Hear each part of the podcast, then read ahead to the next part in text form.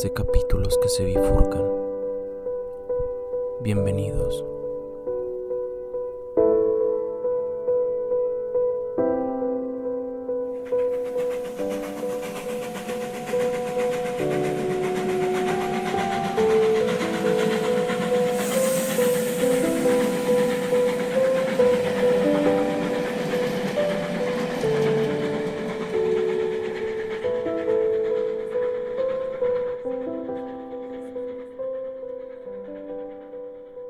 Construcción social de la autoestima. Hoy llamamos autoestima un sentimiento que ha tenido denominaciones diversas. Aristóteles habló de la magnanimidad, Spinoza del contento de sí, Hume del orgullo, para citar solo a los filósofos más utilizados en estas páginas. Todos los términos están relacionados y tienen que ver con la confianza y el aprecio que uno tiene por sí mismo así como los otros afectos vistos hasta ahora brotan como reacción del sujeto a algo exterior a él que le produce vergüenza, compasión, miedo, confianza, la autoestima proviene de la reacción ante la propia imagen y de la consideración que a uno le merece su propia persona. Tiene autoestima quien se siente a gusto consigo mismo y por ser como es. Así lo ve Spinoza, para quien el contento de sí mismo es una alegría que brota de que el hombre se considera a sí mismo y considera su potencia de obrar la contrapone a la humildad, una tristeza que brota de que el hombre considera su impotencia y habilidad. Quien se quiere a sí mismo mira hacia adelante y lo hace con optimismo, con ganas de actuar. Hume se refiere al orgullo y a la humildad igualmente como dos pasiones opuestas, dos pasiones que coinciden en que ambas tienen el mismo objeto, el yo, entendido como la serie de impresiones e ideas de las que tenemos una memoria íntima y conciencia lo que equivale a decir que el yo se constituye sobre la base del orgullo y la humildad, o que no hay forma de verse a sí mismo sin que uno se sienta al mismo tiempo orgulloso o humillado por ser como es. Como ya vimos, las pasiones a juicio de Hume son impresiones sensibles que van asociadas a ciertas ideas. La sensación de hambre, por ejemplo, va unida a la de aquellos alimentos que pueden saciar el apetito. De igual modo, la emoción del orgullo va siempre acompañada de la idea del yo. Y lo mismo cabe decir de la humildad. Son pasiones producidas por una especie de instinto natural que hace que todos los hombres se miren a sí mismos y al hacerlo se sientan satisfechos o desgraciados. Pero hay algo más. El orgullo y la humildad son pasiones indirectas. No surgen de la sensación inmediata del placer o el dolor, sino de la conjunción del placer y el dolor con otras cualidades hacia las que el sujeto dirige la atención.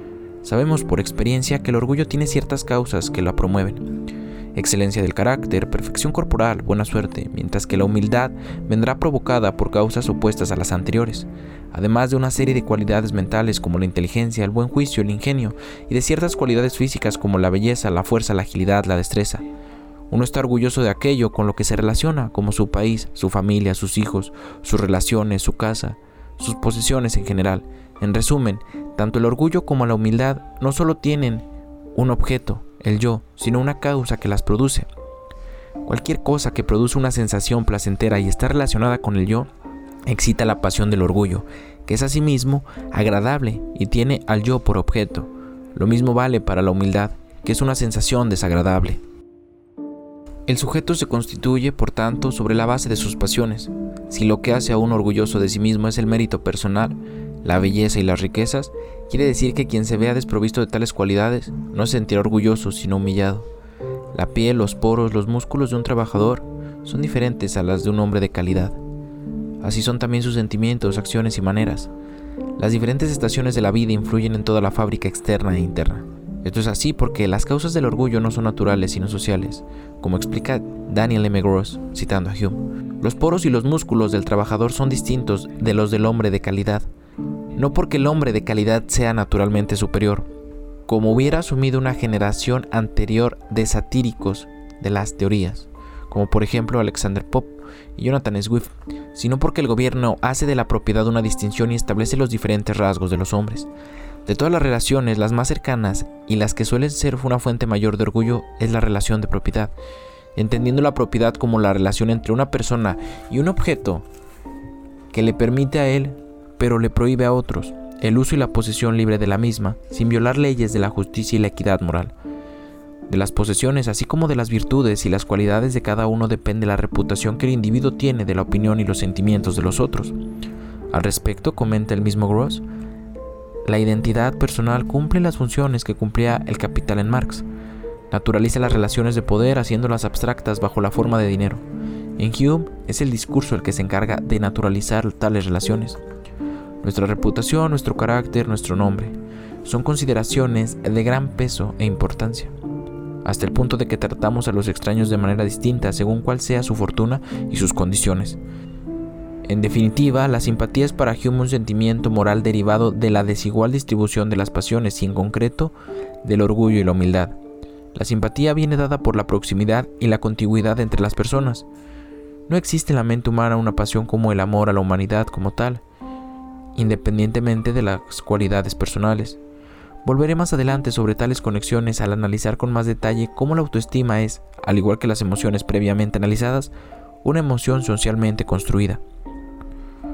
Por lo que hace a Aristóteles, la virtud más cercana a la autoestima es la que denomina magnimidad, la grandeza del ánimo. Es la virtud que posee el virtuoso porque se sabe virtuoso y es reconocido como tal.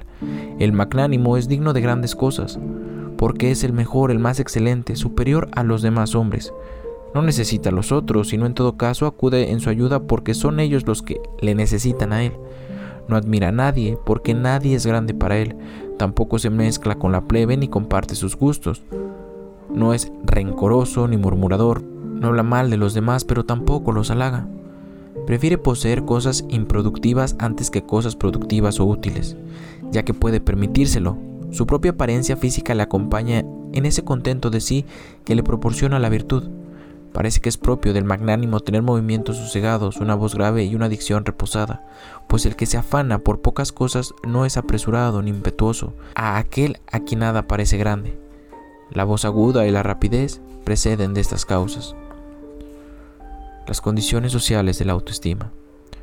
Hume relacionaba el orgullo con la propiedad, pues es sabido que el derecho de propiedad, reconocido desde la primera modernidad como uno de los derechos naturales más indiscutibles, está intrínsecamente relacionado con la libertad individual. Solo el propietario es realmente libre. Siglos más tarde, en pleno siglo XX, el teórico de la justicia John Rawls vuelve a relacionar la libertad con la autoestima cuando considera que uno de los bienes primarios que debe garantizar una sociedad justa es el de las condiciones sociales, del autorrespeto. Los bienes básicos equivalen en Rawls a las necesidades mínimas de las personas reconocidas como libres iguales. En la lista que hace de tales bienes se cuentan las libertades básicas, la oportunidad de elegir empleo y acceder a cargos y posiciones de responsabilidad política y económica, una renta mínima, que no concreta y finalmente las bases sociales del autorrespeto. Veamos primero qué entiende Rawls por autorrespeto. En Una teoría de la justicia explica que el autorrespeto consiste en dos cosas. Número 1. La concepción del bien o el plan de vida que uno tiene merece la pena. Número 2. La confianza en la propia capacidad de conseguir lo que uno se propone con ese plan. Cuando ambas condiciones faltan, el individuo es incapaz de proponerse objetivos que den sentido a su vida o no puede alcanzarlos. En tal caso, uno carece de las condiciones mínimas para autorrespetarse y autoestimarse, pues es lógico que le invade la apatía, el desánimo, la desmoralización, la desgana. En definitiva, que sufra una falta de las pasiones que podrían inducirle a moverse y hacer cosas. Por eso Rawls piensa que las partes implicadas en la definición de la justicia en la posición original no pueden ignorar un bien tan básico como es el autoestima. Un bien que las distintas políticas legislativas tendrán que interpretar en el sentido de hacer que desaparezca todo aquello que es un obstáculo para el cultivo de la autoestima. Para entender mejor la propuesta de Rawls, quizás valga la pena considerar los supuestos de los que parte.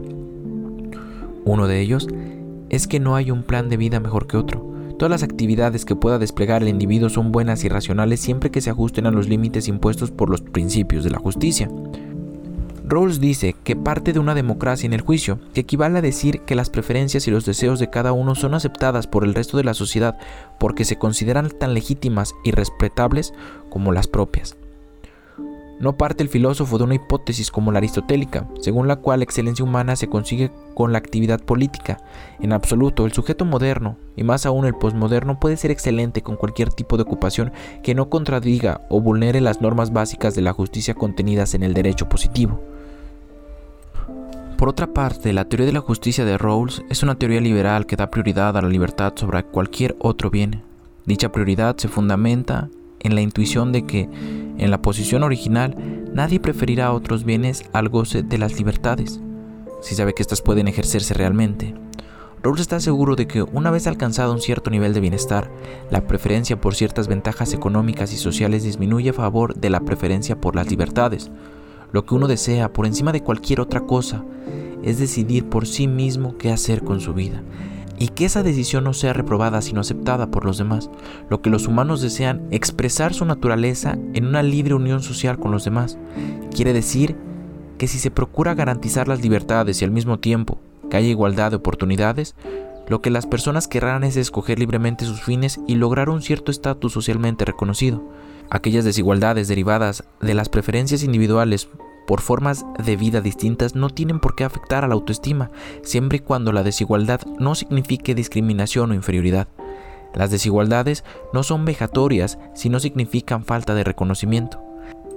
La diferencia entre una sociedad que carece de ideales de perfección, como la pensada por Rawls, y una sociedad jerarquizada en funciones, oficios y cargos valorados de desigual manera es que, en esta última, el que no puede acceder a lo considerado como noble y valioso siente vergüenza por ser como es.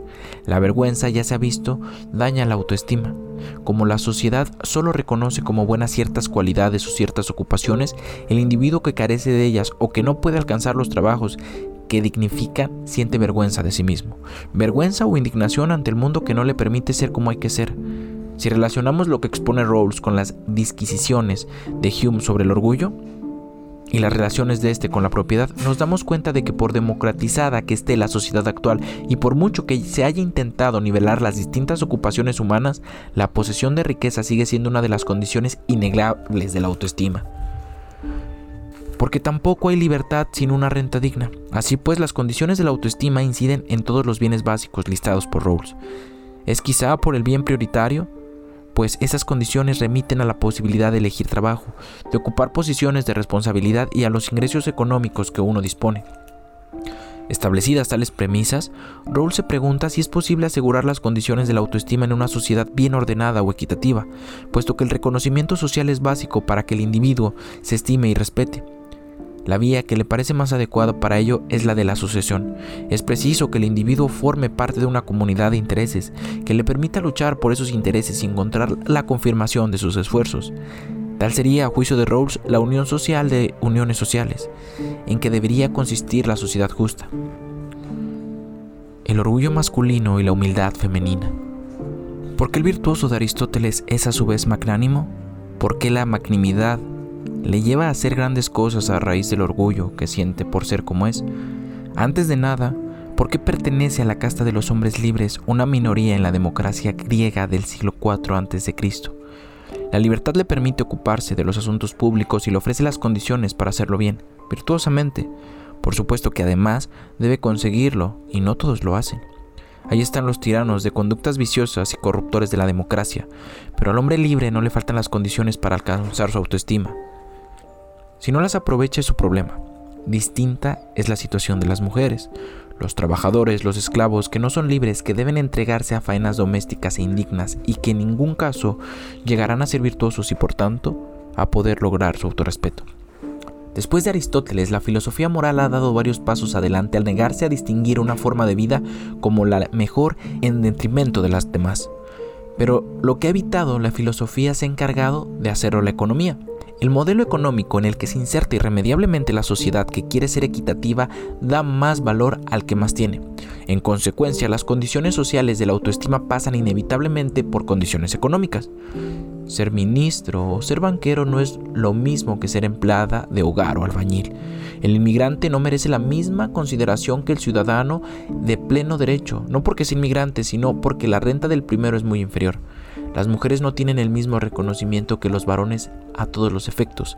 En definitiva, pues, el rechazo por parte de Rose del principio de perfección, que daría más valor a unos planes de vida que a otros, solo pone de relieve la idealidad de la posición original y los defectos que derivan de ella. Nos gustaría que fuera como Rawls dice, pero no es así. ¿Qué hay que hacer, pues, para corregir las desigualdades que impiden que todos y cada uno de los ciudadanos cuentan con las condiciones sociales del autorrespeto. Volvamos por un momento a las consideraciones de Hume sobre las pasiones. Veíamos hace un rato cómo Hume vincula estrechamente el orgullo y la humildad a la identidad del sujeto. Tales pasiones constituyen, de hecho, el yo de cada persona que al reflexionar sobre sí misma considerará si las circunstancias que confluyen en ese yo son merecedoras de orgullo o de humildad. Pero tengamos en cuenta que las circunstancias o las causas que mueven al orgullo tienen una dependencia y una importancia social innegables. Los atributos físicos y psíquicos, las cualidades mentales, las relaciones, las ocupaciones de las personas reciben un reconocimiento social derivado de la jerarquía de valores que la sociedad tiene establecida. El tratado lo expresa de un modo indiscutible. Es inevitable que cuando uno se enaltece de la antigüedad de su familia, las razones de su vanidad no son solo la extensión en el tiempo y el número de sus ancestros, sino también sus riquezas y créditos, que se supone que dan brillantez a la propia vida por su relación con ellos. Primero, considera tales objetos, es afectado por ellos agradablemente, y volviendo sobre sí mismo a través de la relación entre padre e hijo se siente elevado por la pasión del orgullo mediante la doble relación de impresiones e ideas. Nuestra reputación, nuestro carácter, nuestro nombre son consideraciones de gran peso e importancia, e incluso las otras causas de orgullo, la virtud, la belleza y las riquezas, tienen poca influencia si no van secundadas por las opiniones y los sentimientos de los otros. Es decir, las emociones están distribuidas de desigual manera. Unos monopolizan el orgullo y otros no encuentran nada en sí mismos que merezca ser exaltado. Si uno no dispone de lo que se tiene por más valioso, no tiene medios de conseguirlo. La autoestima en el mundo en que vive le está vedada. Las costumbres, los valores establecidos subordinan sistemáticamente a ciertos grupos, a las mujeres, a los niños, a los pobres. Es esa la razón por la que las virtudes de los hombres y de las mujeres han diferido siempre. A los hombres se les atribuye la arrogancia y el orgullo que proporciona el poder, a las mujeres la humildad propia de la servidumbre. El mismo Hume no puede ser más claro ni más misógino en un párrafo que no me resisto a copiar por entero. Como ocurre en el matrimonio, el sexo masculino tiene ventaja sobre el femenino. El marido es el primero que nos llama la atención, tanto si pensamos en él directamente o llegamos a él a través de otros objetos relacionados con él. El pensamiento se fija en él con más satisfacción y llega a él con más facilidad que a su consorte. Es fácil ver que esta propiedad es la que fortalece la relación del niño con el padre y debilita la relación con la madre. Tal es la razón por la que los hijos comúnmente llevan el nombre del padre y son estimados por pertenecer a una familia de nacimiento más noble o más bajo, de acuerdo con la familia del padre. Y aunque la madre tuviera un espíritu y un genio superior al del padre, como ocurre a menudo, la regla general prevalece. No es posible decirlo con mayor claridad y desenfado. Es así y hay que aceptarlo, o de lo contrario, modificar las condiciones sociales, modificar las costumbres que adjudican sentimientos a unos y a otros, impidiendo al mismo tiempo la universalidad de los mismos. Tanto Hume como Adam Smith han pasado a la historia como los filósofos que colocan el sentimiento de simpatía o compasión en la base de la moralidad. Es cierto, pero ambos reconocen que esa emoción adquiere grados distintos dependiendo de las situaciones en las que el individuo se encuentra. Nadie tiende a apreciar a los pobres, en todo caso sentiría lástima por su situación, pero el aprecio se dirige hacia los ricos, porque la riqueza es lo agradable y lo que gusta, siendo la muerte, por ejemplo, algo que afecta por igual a todos los humanos y que debería provocar sentimientos similares en cualquier caso, es evidente que la muerte de un ser muy querido, muy cercano, produce más dolor que la de un ser lejano y desconocido. Pero no solo eso, la muerte de un personaje célebre provoca una explosión emotiva. Gracias a la publicidad que no provoca otro fallecimiento, sea cuales sean las circunstancias en las que se produce. Compárese la reacción que produjo la muerte de la princesa Diana de Gales con la nula reacción ante los centenares de muertos por causa del terror o de las guerras. Las pasiones tienen, pues, una distribución social que es reflejo de las desigualdades y de los desintereses propios de cada época y sociedad. Que sea así no significa que no sea posible cambiar el status quo, desnaturalizar lo que se acepta como natural. El propio Hume entiende que eso es lo que hace la justicia, una virtud artificial que fuerza relaciones y estimaciones distintas de las que parecen provenir de la naturaleza de las cosas. La moral y la política pueden modificar las costumbres y las percepciones de las personas, a fin de que la psique de cada uno no esté determinada por unas condiciones sociales que le hacen inmune a ciertas emociones. Sino que puede abrirse a todas ellas. Conseguir que las distintas emociones no sean marcas de distinción social es otro modo de entender la lucha por la igualdad y por la emancipación de los más débiles. Llegar a ser el que se es. Vuelvo a Rawls, quien cifra esa lucha por la igualdad o por la equidad en la atención expresa a las condiciones sociales de la autoestima, condiciones cuya transformación piensa que pueden venir dada propiciando la asociación, ya que sin el reconocimiento del grupo el autorrespeto es problemático. Es otra forma de decir que nadie puede construirse una identidad en solitario sin el apoyo de por lo menos una parte de la sociedad en la que se encuentra. Ya lo escribió Rousseau, el hombre social, casi siempre fuera de sí, solo sabe vivir en la opinión de los otros y por decirlo así, Solo del juicio de ellos se extrae el sentimiento de su propia existencia. Es cierto que todos los desfavorecidos que ha habido en el mundo ha tenido que organizarse para hacerse visible y construirse una identidad digna. A ello han construido los sindicatos en primer término y todas las asociaciones que han ido agrupando a personas que por una razón u otra se sentían excluidas de la sociedad o se sentían forzadas a esconderse porque su identidad no era bien aceptada. Los homosexuales acaban de librar una batalla en el mismo sentido de recabar reconocimiento. La unión hace la fuerza. Por eso la unión de los que son tachados de anormales o diferentes por quienes establecen la normalidad es el punto de partida para corregir las perspectivas discriminatorias. No obstante, conviene preguntar también si ese paraguas asociativo que protege al individuo y le da motivos y protección para actuar y moverse no acaban pervirtiendo el objeto final que buscamos al establecer las condiciones del autorrespeto.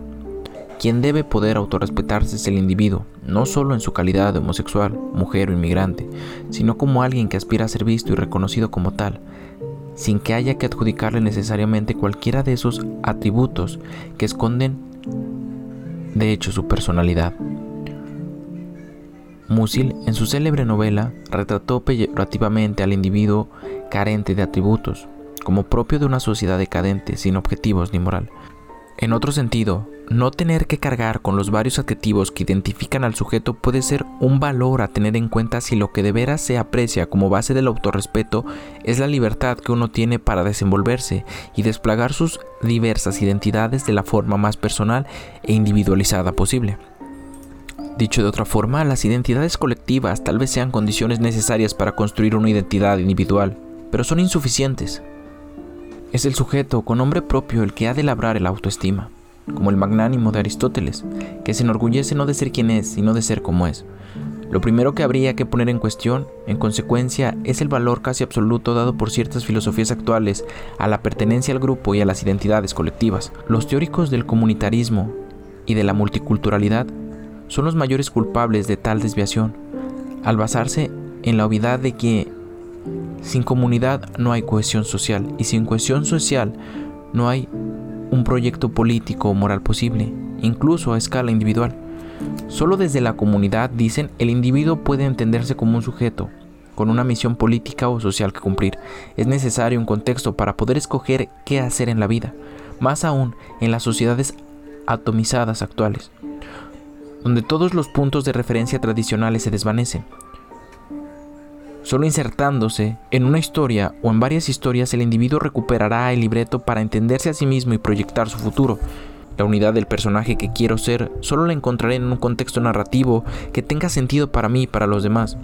Como ha escrito uno de los exponentes más característicos del comunitarismo, entramos en la sociedad humana con uno o más papeles, personajes asignados, y tenemos que aprender en qué consisten para poder entender las respuestas que las demás nos dan y cómo construir las nuestras. De esta forma llegamos a la convicción de que solo asociándose con otros, el ser humano encuentra el reconocimiento que necesita tanto para ser quien es como para sentirse feliz de ser quien es. Cuando el orden tradicional de la sociedad excluye a grupos de individuos y no los reconoce, estos no tienen más remedio que hacerse oír y expresar sus necesidades, para lo cual es inevitable que se organicen e inserten su yo individual en un yo colectivo. Los movimientos y las organizaciones sociales no tienen otro objetivo que proporcionar a sus asociados el marco adecuado para existir de un modo distinto a como venían existiendo y para recabar un reconocimiento no conseguido hasta entonces. No solo las organizaciones sociales, también los nacionalismos que emergen con fuerza en la segunda mitad del siglo XX responden a la necesidad de ciertos países o pueblos de obtener un reconocimiento cultural, histórico y lingüístico, sin el cual veía negada la misma supervivencia. Al mismo tiempo, la legitimación sin más de las identidades colectivas puede convertirse, y de hecho se convierte a menudo, en una coartada para ceder al grupo la iniciativa individual y en definitiva ceder la libertad. Fijémonos solo en los movimientos de mujeres, aunque lo que digo sería igualmente extensible a todo tipo de identidades colectivas. Sin duda, el feminismo ha dado el paso más decisivo para la conquista de la autoestima, que era insólita para la casi totalidad de las mujeres hace escasamente un siglo. ¿Qué autoestima podían tener las mujeres a las que un filósofo como James Mill decía que porque se empeñaban en querer votar si ya lo hacían sus maridos por ellas? ¿Qué autoestima podían desarrollar las primeras maestras que eran analfabetas? Porque solo se les requería para que enseñaran a sus alumnos a rezar y a las niñas a coser. ¿Qué condiciones sociales para la autoestima tiene la mujer que en el siglo XXI es maltratada hasta la muerte? Sin el arropamiento o el cobijo de una organización que les diera expectativas nuevas y las dotara de fundamento para adquirir confianza en sí mismas, las mujeres no podían salir del pozo en el que se encontraban. La asociación y la identidad colectiva son, pues, una condición necesaria de la libertad y de la autoestima, pero ¿por qué no es suficiente? La respuesta me parece obvia. La autoestima no solo es algo que viene dado por el reconocimiento social, también hay que ganársela. Si las pasiones por la libertad es la pasión por tener una identidad individual, esa identidad hay que forjarla y no dejar que se confunda y quede englobada en una identidad colectiva. Es el individuo, y no los colectivos, quien es primordialmente sujeto de derechos, lo cual significa que, aunque sea impredecible, la organización y la asociación para instrumentalizar y reclamar derechos no reconocidos Luego el disfrute y el uso que se haga de tales derechos es un cometido individual. El anhelo de identidades y de teorías que las cobijen, propio de nuestro tiempo, es una consecuencia más de la falta de ideología y del desamparo y la incertidumbre en que se encuentran el individuo que tiene que escoger quién y cómo quiere ser entre un número de opciones cada vez más amplio y polivalente. Perdidos los puntos de referencia clásicos como lo religioso, la familia nuclear, las costumbres sociales, lo que queda en una indeterminación difícil de asumir, superar la dificultad por la vía de limitarse a las referencias identitarias no solo es un retroceso con respecto al valor de la libertad individual, sino que puede tener consecuencias reaccionarias indeseables. Tony Judd lo ponía de relieve recientemente a propósito de los estudios culturales. El defecto de todos estos programas para académicos es que se concentran en una determinada minoría étnica o geográfica, es que animan a los miembros de esa minoría a estudiarse a sí mismos, negando así los fines de la educación liberal y reforzando las mentalidades sectarias o de gueto que se proponen combatir. Autoestima y reconocimiento. Lo que estoy diciendo no es nuevo en el pensamiento feminista. Varias han sido las mujeres que desde un modo u otro han lamentado la identificación exclusiva con el género, que es un obstáculo para ser vistas y para vernos a nosotros mismas como individuos diferenciados. La necesidad de hablar de nosotras las mujeres como un todo nos ha hecho idénticas, no iguales, ha dicho Celia Moros. Secundándola, Amelia Valcárcel sentencia que para saber quién es una mujer basta saber quién es una mujer. Somos intercambiables, pero no solo porque nos ven así, sino porque, como lo ha escrito a sí mismo Fina Virules, por evitar la dependencia nos hemos refugiado en la cálida identidad de los oprimidos o de los grupos excluidos lo cual solo consigue hacernos iguales o más bien homogéneas en la condición de seres oprimidos. Lo que obtenemos así es que se nos reconozca en efecto, pero como grupo, como mujeres, no como individuos. Mujeres con necesidades y problemas específicos de mujeres, lo cual no resuelve ni la plena integración en el colectivo social ni la lucha de todos, mujeres y hombres, por un interés común. Las mujeres se agrupan y se organizan para hablar de ellas mismas y atender sus necesidades que todas como mujeres comparten, esa es la percepción que los hombres tienen de nosotras. Si esa percepción se corresponde con la realidad, no es raro que nos falten aún bases para la autoestima. Si el feminismo de la igualdad tenía el peligro de caer en una aceptación indiferenciada del género en su afán de equipararlo al modelo masculino, el de la diferencia corre el peligro de querer encontrar una diferencia específica de las mujeres. Es la prueba de que seguimos necesitando la identidad colectiva, ahora marcada más por la diferencia que por el anhelo de igualarnos al género dominante. Seguimos buscando eso que los comunitaristas llaman una visión compartida del bien para saber de qué manera debemos vivir. Es una dinámica que está lejos de satisfacer como identidad moral o identidad humana, libre, que es en definitiva lo que hay que construir, pues la identidad moral radica en la capacidad del yo a distanciarse de las distintas identidades dadas. Así lo vieron Sartre, Goffman, que se inspiraron en los anteriores. Ser un agente moral es precisamente ser capaz de salirse de todas las situaciones en las que el yo esté comprometido, de todas y cada una de las características que uno posea y hacer juicios desde un punto de vista puramente universal y abstracto, desgajando de cualquier particularidad social, así todos y nadie pueden ser agentes morales, puesto que es en el yo y no en los papeles o prácticas sociales donde debe localizarse la actividad moral. Entendamos al yo como algo distinto de todos los papeles sociales que le es dado jugar, como quiere Sartre, o como un clavo del que cuelgan todos sus papeles, como quiere Goffman. En cualquier caso, el yo se contempla como algo situado contra el mundo social. Así pues, si el reconocimiento tiene que pasar por el grupo, también pasa por uno mismo. También uno se reconoce contra los otros, separándose de ellos, aprendiendo a apreciar sus virtudes y sus capacidades. No solo hoy corremos el peligro de disolver el yo en una serie de pertenencias grupales por el temor que nos produce vivir en una sociedad individualista, sino que muchas de las identidades que la misma sociedad nos ofrece son identidades simplificadoras que dan lugar a un hombre modular hecho a base de módulos, donde cada actividad va por su cuenta sin el respaldo de todo lo demás. Con tales identidades, a lo único que se aspira es a tener un estatus, un reconocimiento social, puesto que lo que recibe reconocimiento es el grupo. Basta la pertenencia al grupo para que uno se sienta reconocido. La identidad individual queda entonces reducida a una identidad patriótica, profesional, religiosa o de género. Las personas que se contentan en tener un estatus escribe Isaías Berlín, están dispuestas a cambiar el penoso privilegio de decidir el peso de la libertad por la paz, la comodidad, la relativa innecesariedad de tener que pensar que lleva consigo una estructura autoritaria o totalitaria. ¿Cómo puede satisfacer una identidad que renuncia de entrada a cargar con el peso de la libertad? La primera identidad que tuvo que construir la mujer fue, sin duda, la de sujeto de derecho. Como mujeres quisimos que se nos reconocieran derechos que en realidad no teníamos. Para ello tuvimos que organizarnos y reclamar justicia, pero ser libres es algo más que gozar el derecho a expresarse, a asociarse, a votar o incluso a tener una educación y poder competir en el mercado laboral. Esas son las libertades puramente negativas. Ser libre no es solo poder elegir entre distintas opciones, sino ser capaz de autogobernarse. Es decir, ser capaz de labrarse una identidad propia, elegir una forma de vivir y confiar en poder desarrollarla. Es cierto que ese ejercicio de la libertad que consiste en elegir por uno mismo y dar valor a la propia elección es hoy deficiente, pero no solo en la vida de las mujeres, también en la de los hombres. Quizás esa sea una ventaja para todos. Los modelos que antes fueron indiscutibles han dejado de serlo.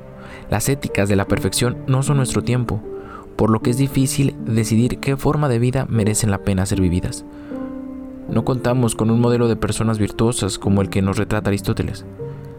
Las tablas de valores que han merecido reconocimiento hasta ahora han sido, en efecto, preponderantemente masculinas. Las virtudes nacieron por la exaltación de la fuerza y la justicia que se refleja mayormente en la ley. El modelo político de la primera democracia era el ciudadano varón. Las religiones crearon dioses a la medida del hombre, no de la mujer. Basta pensar en el mandamiento cristiano, no desearás a la mujer de tu prójimo. Solo el hombre podía caer en la tentación de ser adúltero. Por supuesto que todos esos modelos siguen latentes y manifiestos en religiones como la islámica, pero ya no tienen la autoridad ni la aceptabilidad acrítica que tuvieron. Sobre ellos han caído demasiadas sospechas. Tal vez por ello la identidad colectiva han adquirido importancia. Vienen a poner modelos nuevos y no reconocidos, hasta el extremo de caer en el ridículo de proponer como bueno y valioso lo femenino, lo africano, lo latino, solo porque durante siglos fueron objetos de exclusión. Dice Axel Honneth, siguiendo a Hegel y a Mitt, que existen tres formas de reconocimiento intersubjetivo, el amor, el derecho y el aprecio social. Recapitulando lo dicho hasta ahora, la conclusión sería el derecho, la igualdad ante la ley no es suficiente para que se den condiciones de amor recíproco entre las personas y para que se dé un aprecio social recíproco, que son las formas de reconocimiento. Hay quien diría que el derecho es suficiente si es buen derecho, si las leyes son justas y se aplican justamente. McKinnon iría por ahí en su propuesta de una legislación y una jurisprudencia feministas. Por mi parte, no creo que con eso baste. No bastan las condiciones jurídicas, ni las económicas, ni las políticas para que seamos auténticamente libres, esto es, capaces de decidir por nosotros mismos lo que queremos ser. Si el derecho no basta para que haya reconocimiento y por lo tanto autoestima y en consecuencia auténtica libertad, ¿qué falta? Falta lo que apunta Honet, amor recíproco y aprecio social. ¿Qué habría que hacer para que el amor y el aprecio social fueran menos vulnerables? No pretendo concluir con una respuesta contundente. En filosofía sabemos que el arte consiste en saber preguntar, no en dar respuestas. No trato pues de dar respuesta, pero sí abrir vías de reflexión distintas. Hasta ahora he insistido sobre todo en la idea de que la autoestima está relacionada con la construcción de una identidad propia, no solo colectiva ni independiente del grupo, con el autogobierno de la propia vida. La defensa de la identidad individual no solo me parece estrechamente vinculada a la idea positiva de libertad como autogobierno, sino que un cierto distanciamiento de las identidades colectivas creo que es el único camino hacia un individualismo positivo. Un individualismo que eluda las rivalidades asentadas en el resentimiento, en la necesidad de negar al otro para afirmar a uno mismo. Ay, Nietzsche no se equivocaba. Quien solo puede reconocerse a partir de la reacción contra los otros solo conseguirá ser un desgraciado y una persona débil, sin otro remedio que ensalzar sus propias debilidades para poder valorarse. Una persona incapaz de potenciar su ser y de manifestarse con un espíritu libre. Siento que tener que citar a un filósofo tan misógino como Nietzsche para alumbrar nuevas vías de emancipación. Decía que ir hacia un pluralismo que eluda el conflicto de identidades, que conduce a rivalidades inútiles y se abra, por el contrario, a la reciprocidad. Para explicar lo que quiero decir no encuentro un ejemplo más idóneo que el de la institución familiar, quizá la institución que ha perdido más sus referentes tradicionales, la familia es el lugar donde la autoestima puede verse más a salvo, porque es la institución más privada, el ámbito donde el afecto y la cercanía compensan de las desvanecencias y las frustraciones del mundo exterior. Pero también es, a pesar de todas las evoluciones que ha experimentado en poco tiempo, el lugar donde la emancipación de la mujer deja más que desear. Es lógico que sea así, dado que la familia es un reducto privado que procura ser mantenido al margen de intervenciones políticas y legislativas lo cual no significa que la familia no necesite protección y que haya que seguir recordando que lo privado también es político. También es lógico que sea en la familia donde con más evidencia se manifieste la causa biológica fundamental de la dependencia femenina, que es su protagonismo en la reproducción. La liberación de la mujer tiene que pasar por la liberación de las madres o será muy insuficiente. No obstante, en estos momentos la familia es causa de descontento para todos. No solo las madres, también los padres se sienten insatisfechos en la vida familiar. La familia nuclear clásica, con papeles bien definidos para cada uno de los miembros, empezó a entrar en crisis cuando el padre se ausenta para trabajar fuera a cambio de un salario. El padre ausente del hogar deja un vacío solo compensado por el hecho de que es el garante de la productividad y del soporte económico necesario para toda la familia. A partir de los años 70 del pasado siglo, las mujeres empiezan a tener una vida laboral propia, por lo que en la familia hay que introducir algo nuevo, que consiste en negociar el reparto del trabajo doméstico. Luego vendría el divorcio y la explosión de las familias monoparentales. Todo ello resquebraja el principio de Maingonsky, según el cual ningún niño puede nacer sin que un hombre asuma el papel de padre sociológico. Ya no es así. Es cierto que la nueva sociedad matrifocal hoy por hoy representa sobre todo nuevas cargas y motivos de empobrecimiento económico para la mujer, pero también ha distorsionado el indiscutido papel de los hombres hasta el punto de que la figura del padre se nos muestra hoy como una estrella menguante. Hoy nadie se siente a gusto con la institución familiar, pero cabe esperar la evolución hacia un nuevo modelo de familia mucho más igualitario que los conocidos hasta ahora. Una familia a la que no se le exija más de lo que puede hacer, pues exigirle a la familia que cuide a los niños, los ancianos y los enfermos es exigírselo a la mujer. Y que sea el primer lugar y quizás el más importante donde las personas aprendan a reconocerse como algo digno y valioso. Concluyo con la afirmación que he anticipado más arriba. La autoestima hay que ganársela. Como hay que ganarse o forjarse una identidad individual, estoy convencida de que el derecho a la libertad ha sido el más universalizado pero es todavía una libertad muy defectuosa. No tanto porque no haya posibilidades de elegir, me refiero siempre al mundo desarrollado, sino porque no elegimos de hecho, dejamos que nos elijan y que elijan por nosotros, aunque se haya avanzado en la equidad. La discriminación sexual no está del todo resuelta. Y las multinacionales, los medios de comunicación, la política, se aprovechan de ella considerando a la mujer, al inmigrante o al joven como un territorio especial para conseguir vender ciertos productos, dar determinados mensajes, obtener votos. Mientras esa discriminación persista, perdurarán el sentimiento de una falta de libertad y un déficit de autoestima que acabamos vinculando al género o al grupo al que pertenecemos. Pero la autoestima identitaria no resiste la comparación con el diferente y necesariamente chocará siempre con el no reconocimiento del otro, porque solo contribuirá a alimentar rivalidades. Acabo con una cita de John Stuart Mill, el filósofo que mejor ha entendido la libertad como el intento de no sucumbir al despotismo de la costumbre y de la sociedad. Dice Mill, quien deja que el mundo o el país donde vive escoja por él su plan de vida no necesita de otra facultad que la de la imitación simiesca. En cambio, quien elige su propio plan pone en juego todas sus facultades. El libro de Mill está precedido de un párrafo en el que su autor reconoce que sin el concurso y sobre todo inspiración de Harry Taylor no hubiera llegado a la concepción de la libertad que defiende. Fue la relación afectiva e intelectual con una mujer que quiso ser libre lo que le enseñó que cualquier subordinación es una negación del respeto que uno se debe a sí mismo y que la libertad es una conquista del individuo.